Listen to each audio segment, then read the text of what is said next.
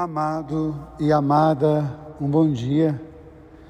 Hoje nós temos a belíssima imagem que o apóstolo Paulo usa para falar da igreja, aquilo que a gente chama nos nossos estudos de eclesiologia, né? o estudo ou a visão da igreja que o apóstolo apresenta para nós, essa imagem do corpo.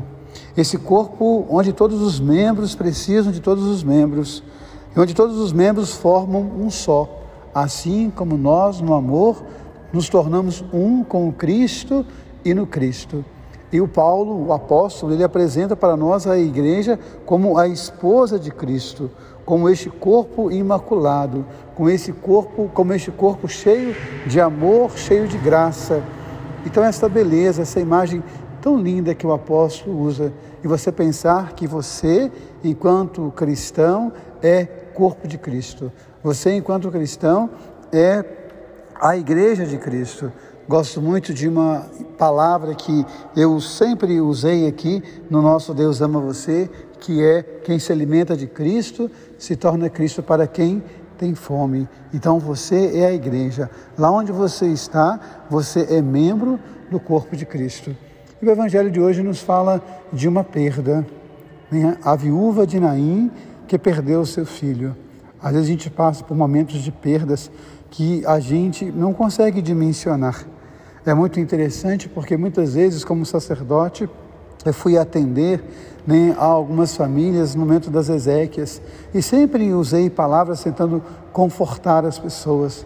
Mas às vezes, quando você perde alguém, você entende que não há nenhuma palavra que possa te confortar. O sentimento da perda é uma dor tão absurda, é uma dor tão forte. Tudo que nós precisamos então é entender né, que sem a graça de Deus nós não damos conta. É impossível suportar a dor de perder o amor se não com a graça e a presença de Deus em nós. Portanto, enquanto você tiver oportunidade, diga às pessoas que são importantes para você o quanto você as ama, o quanto elas são importantes, o quanto elas iluminam a sua vida. Eu gosto muito de uma expressão: amo você que a gente possa sempre estar usando essa expressão para as pessoas que nós amamos e que iluminam a nossa vida, porque a perda do amor é, de fato, o algo mais absurdo na nossa vida. Então, que a gente possa guardar hoje duas coisas. Nós somos o corpo de Cristo.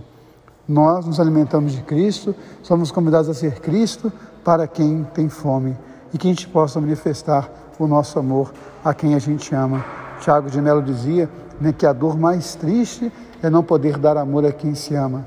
E hoje eu me solidarizo com todas as pessoas que já entregaram o amor para Deus. Lembre-se sempre que Deus ama você, Deus ama em você. Amém.